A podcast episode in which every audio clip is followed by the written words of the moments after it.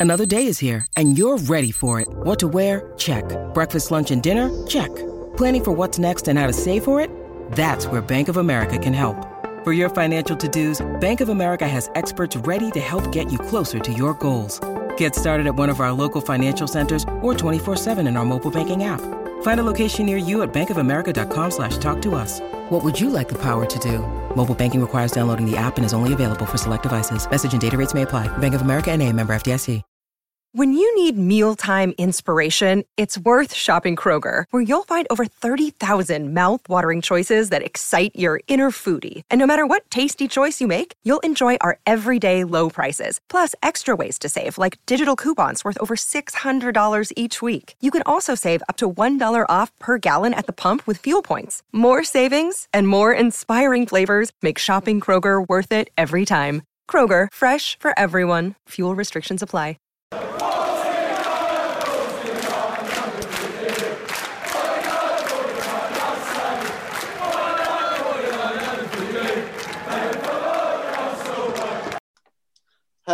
Welcome to 49 Unbeaten, the official Arsenal Bible podcast. This is episode 19, and we are here to talk about Arsenal nil, Manchester City one. I'm just a bit flat after the game. Like I know it's been like a day, it's time to get over it, but usually our Arsenal fans were angry after a defeat, especially in that manner. I'm just not not bothered, but just flat. Ben, Yeah. how about how you feel? I I agree. I mean, after Thursday, which was flat, we came into Manchester City knowing that A, if we played our full strength team, we'd probably lose. And B, if we rested players, we'd probably lose. It was never a game where you thought we're gonna nick something, you know, you don't go into it with confidence. Um it, it was just the manner that we lost, I think, that was the most depressing. You want to see 11 players on the pitch who are going to show some fight, some spirit, you know we just looked timid and just we got outplayed for the first 25 minutes and then city just sort of stuck themselves in first gear and passed it around we looked scared of them almost. It, almost like we didn't want to sort of go and attack and almost create any chances because of the threat they have. It just wasn't fun to watch, was it, Dan? Really? No, it wasn't. Everything was everything was going out wide into the wide areas because City's spine is so ridiculously good. We just had to like that that centre back pairing of Stones and Dias was just immense. And then they've got what Gundogan, who else is there? Bernardo Silva, De Bruyne, um, all in that kind of area. Like they don't, they don't really need a and Fernandinho, what a game he had. Like they, they didn't really need any out and out like defensive midfielders. They all just work so well around each other. Such a well-oiled machine, and because of how efficient their their middle was, all of our passes was just sitting out wide, and we got yeah, like you said, we got dominated for the first 25 minutes, and I was thinking it's going to be curtains here. We're going to be losing like four or five, well, at least three because that's what it normally is. But I mean, we showed some we showed some fight and we showed some passion, but yeah, like you said, it's like Man City just kind of didn't really. They were like, well, they're not going to hurt us. They're they're just like it was literally the definition of men against boys. Yeah, it was. It was. They got that goal, and it was like they they were settled. They knew that if we can score if we want to, but we don't need to go and score two or three because there's no, we have Arsenal have no threat. It was disappointing from the start. Sterling obviously scored after less than two minutes. Uh, I don't know how we let Sterling win a header against us, um, but I think it started for me from that team selection. It was very surprising, and I saw almost on Twitter it was almost half and half. Half the Arsenal fans were delighted at it. It was very attacking, and then the other half was a bit left disappointed that it wasn't as strong or it wasn't what we expected it to be. Obviously, it's good to see Tierney back, but was that the right game to throw him into? Same for Pablo Mari. Was a very inexperienced backline who haven't played together for a while. It was it was flat from the start, and just I was almost downhearted straight away. Were you were you guys the same, Ben? Yeah, I, I think it was just a bit of nothing, that team selection. I think that we rested the wrong players I, in my opinion, for the, for the game against Benfica, you should be prioritising Saka, uh, who is undoubtedly probably our game winner. You've got Aubameyang through the middle, who can't have another night like he did it on Thursday.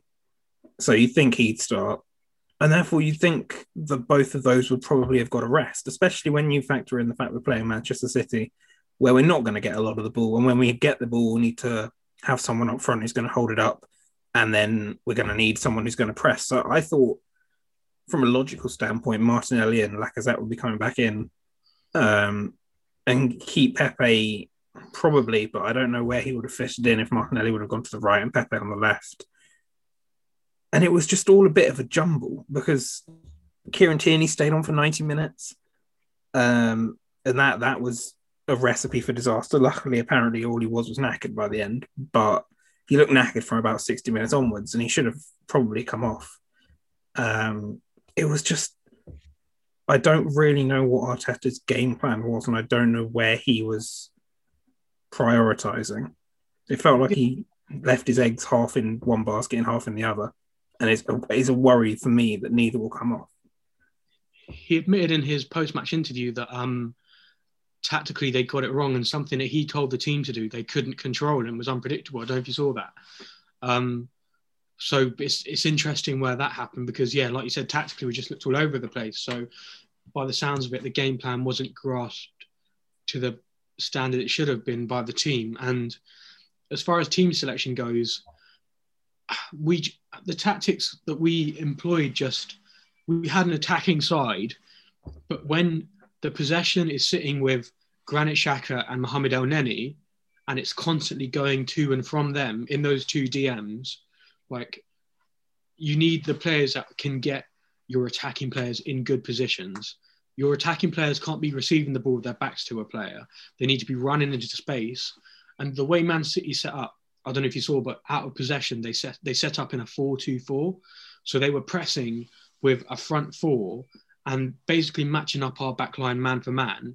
And they just had so many men that could just effectively make it seem like they've got more men on the pitch.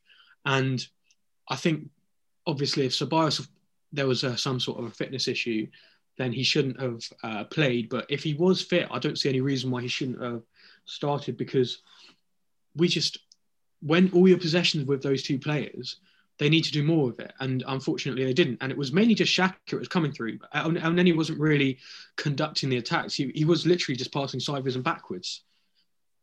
It's, a horrible stick to beat Elneny with, though, isn't it? Saying, you know, he just passes sideways and backwards, but it is just so regular that every time you, if it, it's almost got to the point where if I was in the opposition team and I saw Elneny, I'd be thinking, I'm a lot more relieved seeing him there because although we'll have less of the ball because he's much safer with his passing, he's less likely to, you know, hurt us. He's not going to put one over the top for Aubameyang to run onto.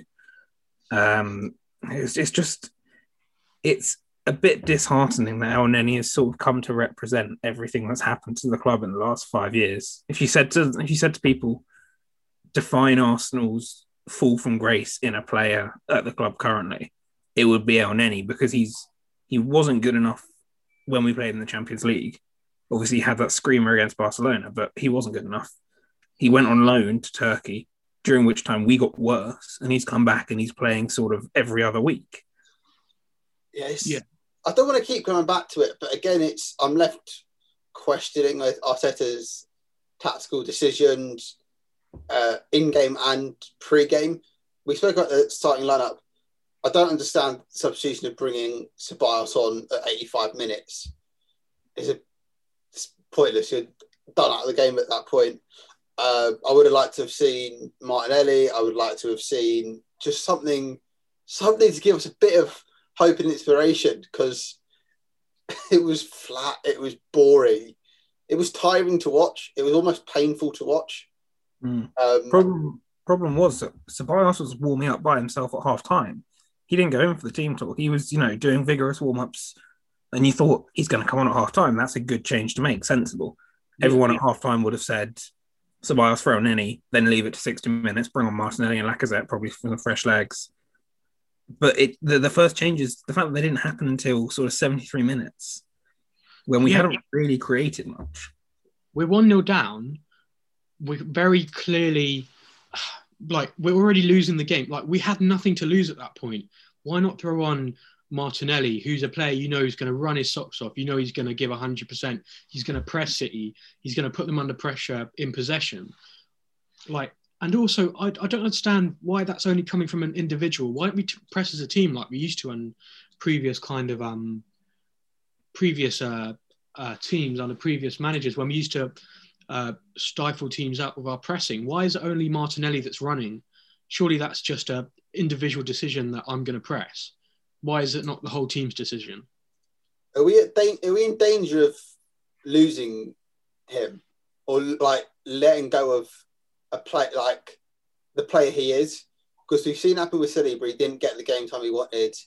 He's gone out, albeit on loan, but clearly unhappy at the club. Um, are we at risk of almost letting the same thing happen to Martinelli that it gets to the point where we've upset him so much he's going to say, right, well, I'm not playing here as often as I want to or should be, and as his form deserves. I'm sure other clubs, bigger clubs, Champions League clubs, will be after a talent like him, considering what he's shown. Well, yeah, yeah, we are in danger. Um, one thing I think would work really well, and obviously feel free to give your opinions on this, but if you could give him a season, he's clearly not going to get the game time he wants this season. And depending on who we buy next season, it could be a similar pattern. But there again, you've also got to take into uh, context the likes of we might not have Lacazette and Nketiah come next season. Um, but if we do have lots of depth around that position and Martinelli's not going to get regular game time, why not send him out on loan? Like he's still very young. And if he can play somewhere week in, week out, I do think a player of his quality and talent could really turn up for a team playing like regular football.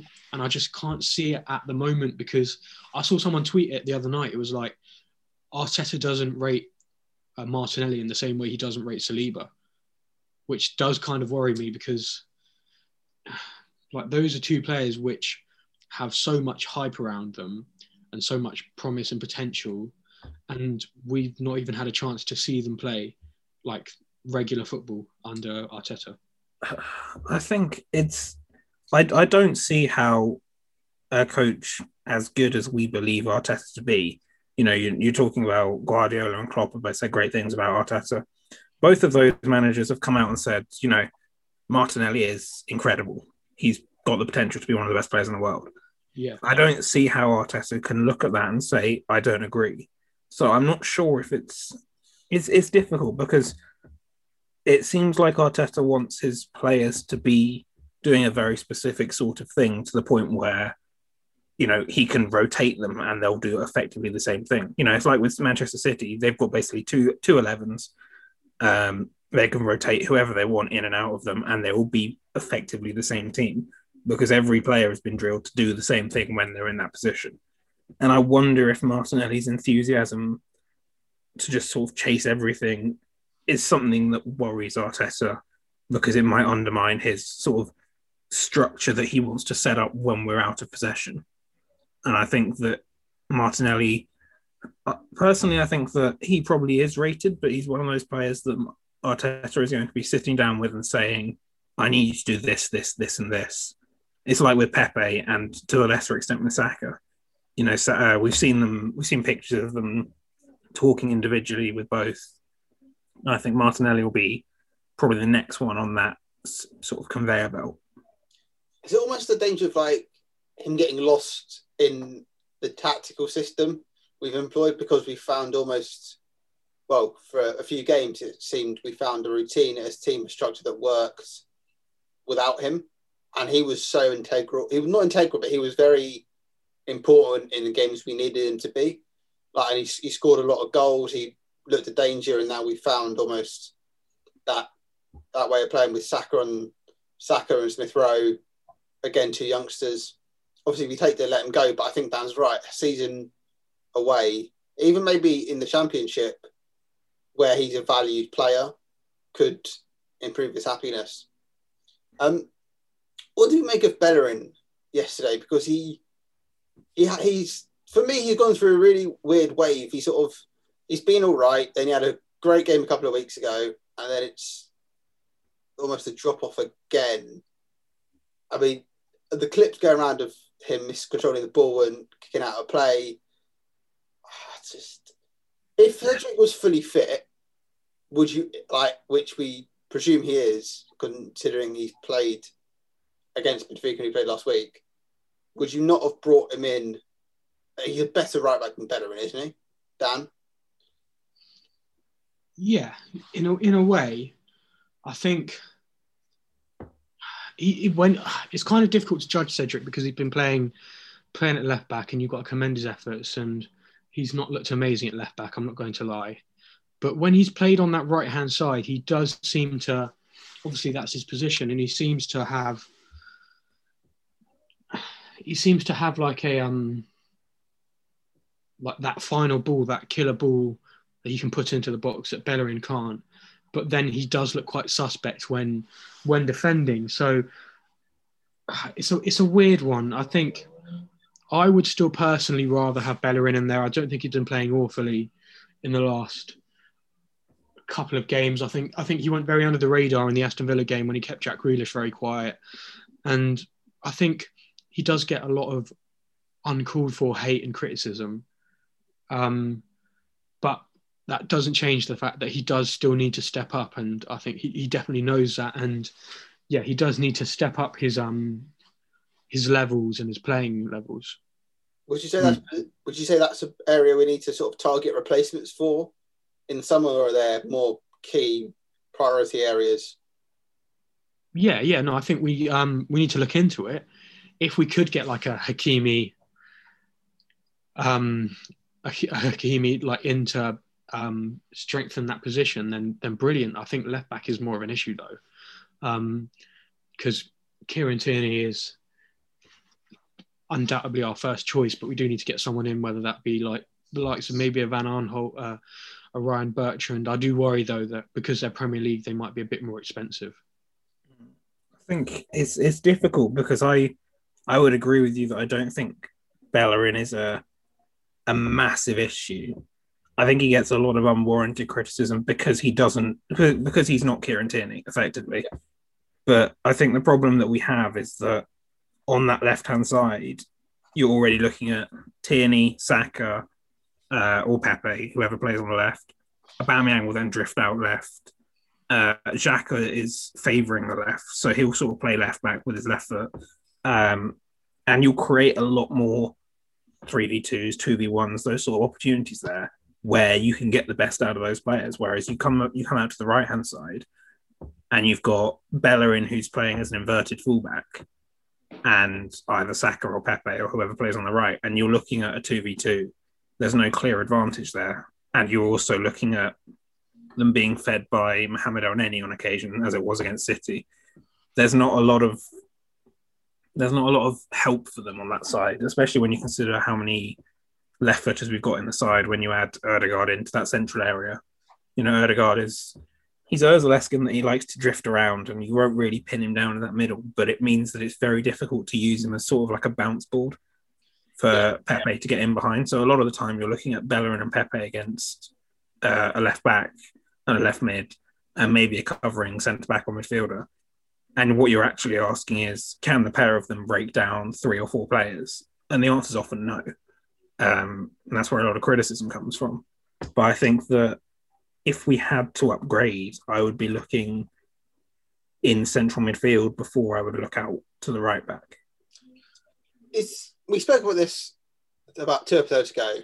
Is a draw against Benfica in our away leg, as you wish, and a 1 0 defeat at home to City, is that a, how is that in terms of going into the second leg? Is it a position we would have wanted to, we didn't have expected to be in it? Uh, a better position, I don't think you can expect. I know it's only a 1 0 defeat against City. I think maybe it was three or four we'd have lost sort of like a passion. Is like how how are we expecting our chances from our form going in? Because we said it was it was a vital game to win. Um, we didn't get the win then we drew, then we lost.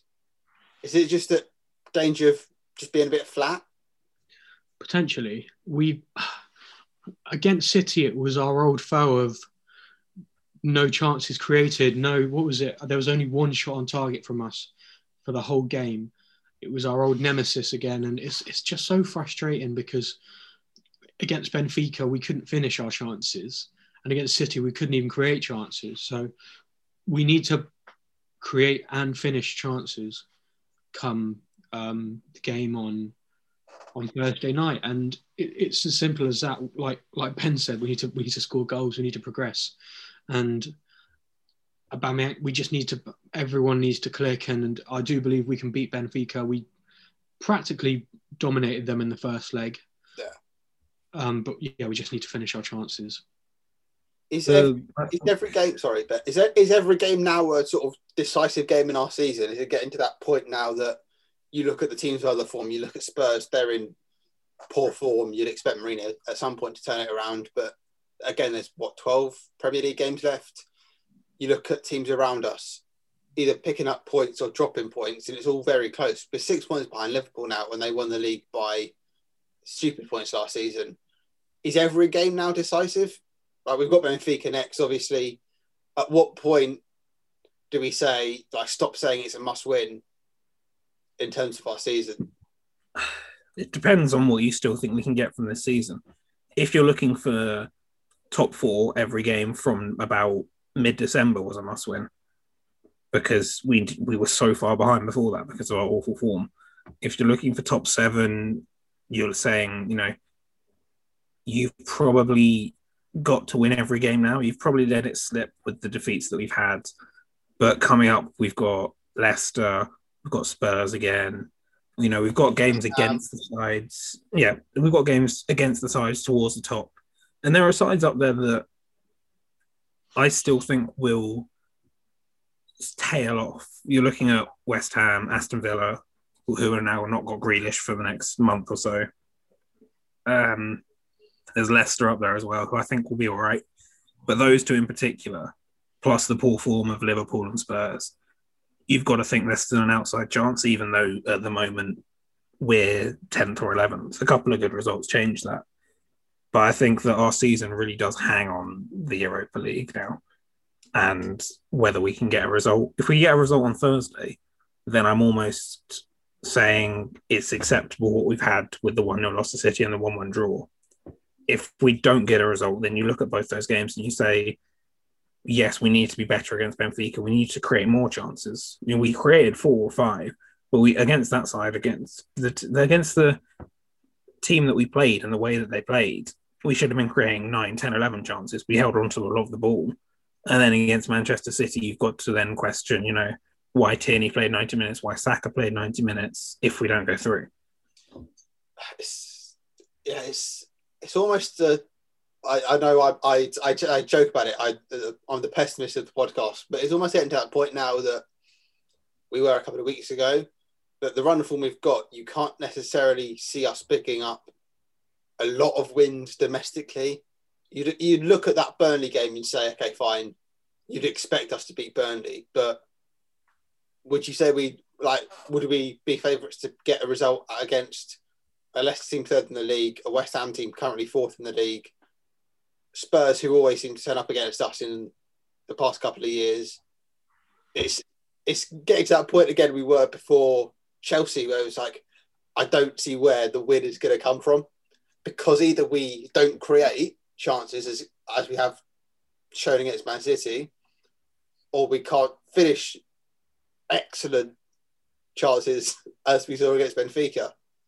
I think Leeds maybe was the exception where we took the chances we had, but it's just are we in danger of being back in that rut that we always seem to find ourselves in in February, March? That we, we need, just... to, we need to step up. We need to step up. That's it's as simple as that. We need to step up. Our performances need to improve. We need to get. We need. To, we need a bit of luck. Um, we need. we need yeah, be nice to stay fit. We need everyone to stay fit. It's, it's just as simple as that. We just need. If we don't improve, we won't get Champions League football. Potentially not even Europa. Like people forget, we we only qualified for Europa League last season because we won the FA Cup. Yeah. Our league form for the last four or five years has not been good enough. And I remember, I remember when we won the um, what was it, the FA Cup with um, Arsene Wenger, um, the last one before he uh, left. Like I remember the players saying, "Oh, we need to improve our league form next season. We'll enjoy this now, but we need to improve it." We've got steadily worse and worse. Yet we've made progressive signings, so something doesn't add up here. But we we've got we just need to improve our on-field performances.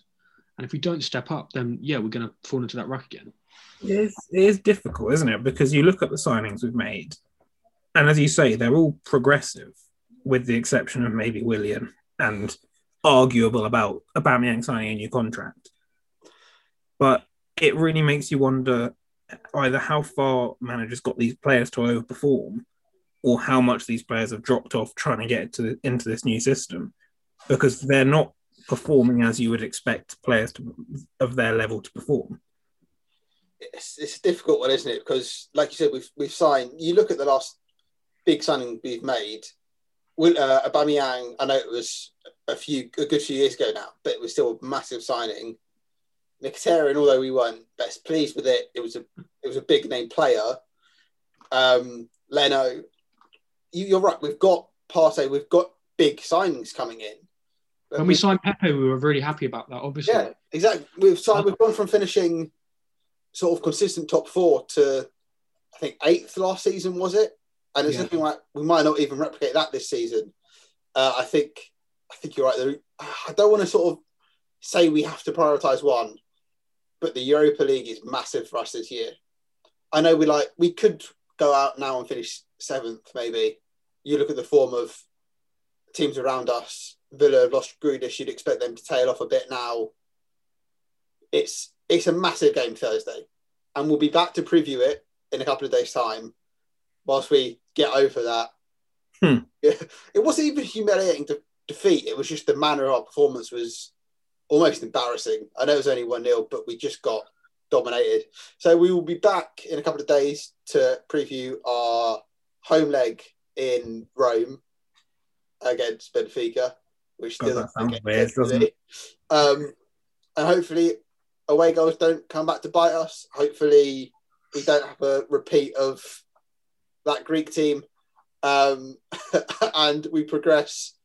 And then hopefully, we don't draw a European team because it looks like we'll all go through, and then oh, we'll probably get Man United or Spurs, won't we? happening. Uh, no, we've got to beat them at some point. Yeah, expect true. so. Uh, thank you for listening to us ramble on. we didn't rant today, did we? That wasn't really a rant. No comment. we'll let you decide. Uh, so thank you for listening. Make sure to like, comment, share, subscribe, and join us in a couple of days for our Arsenal versus Benfica Europa League second leg round of 32 preview. Thanks. Goodbye.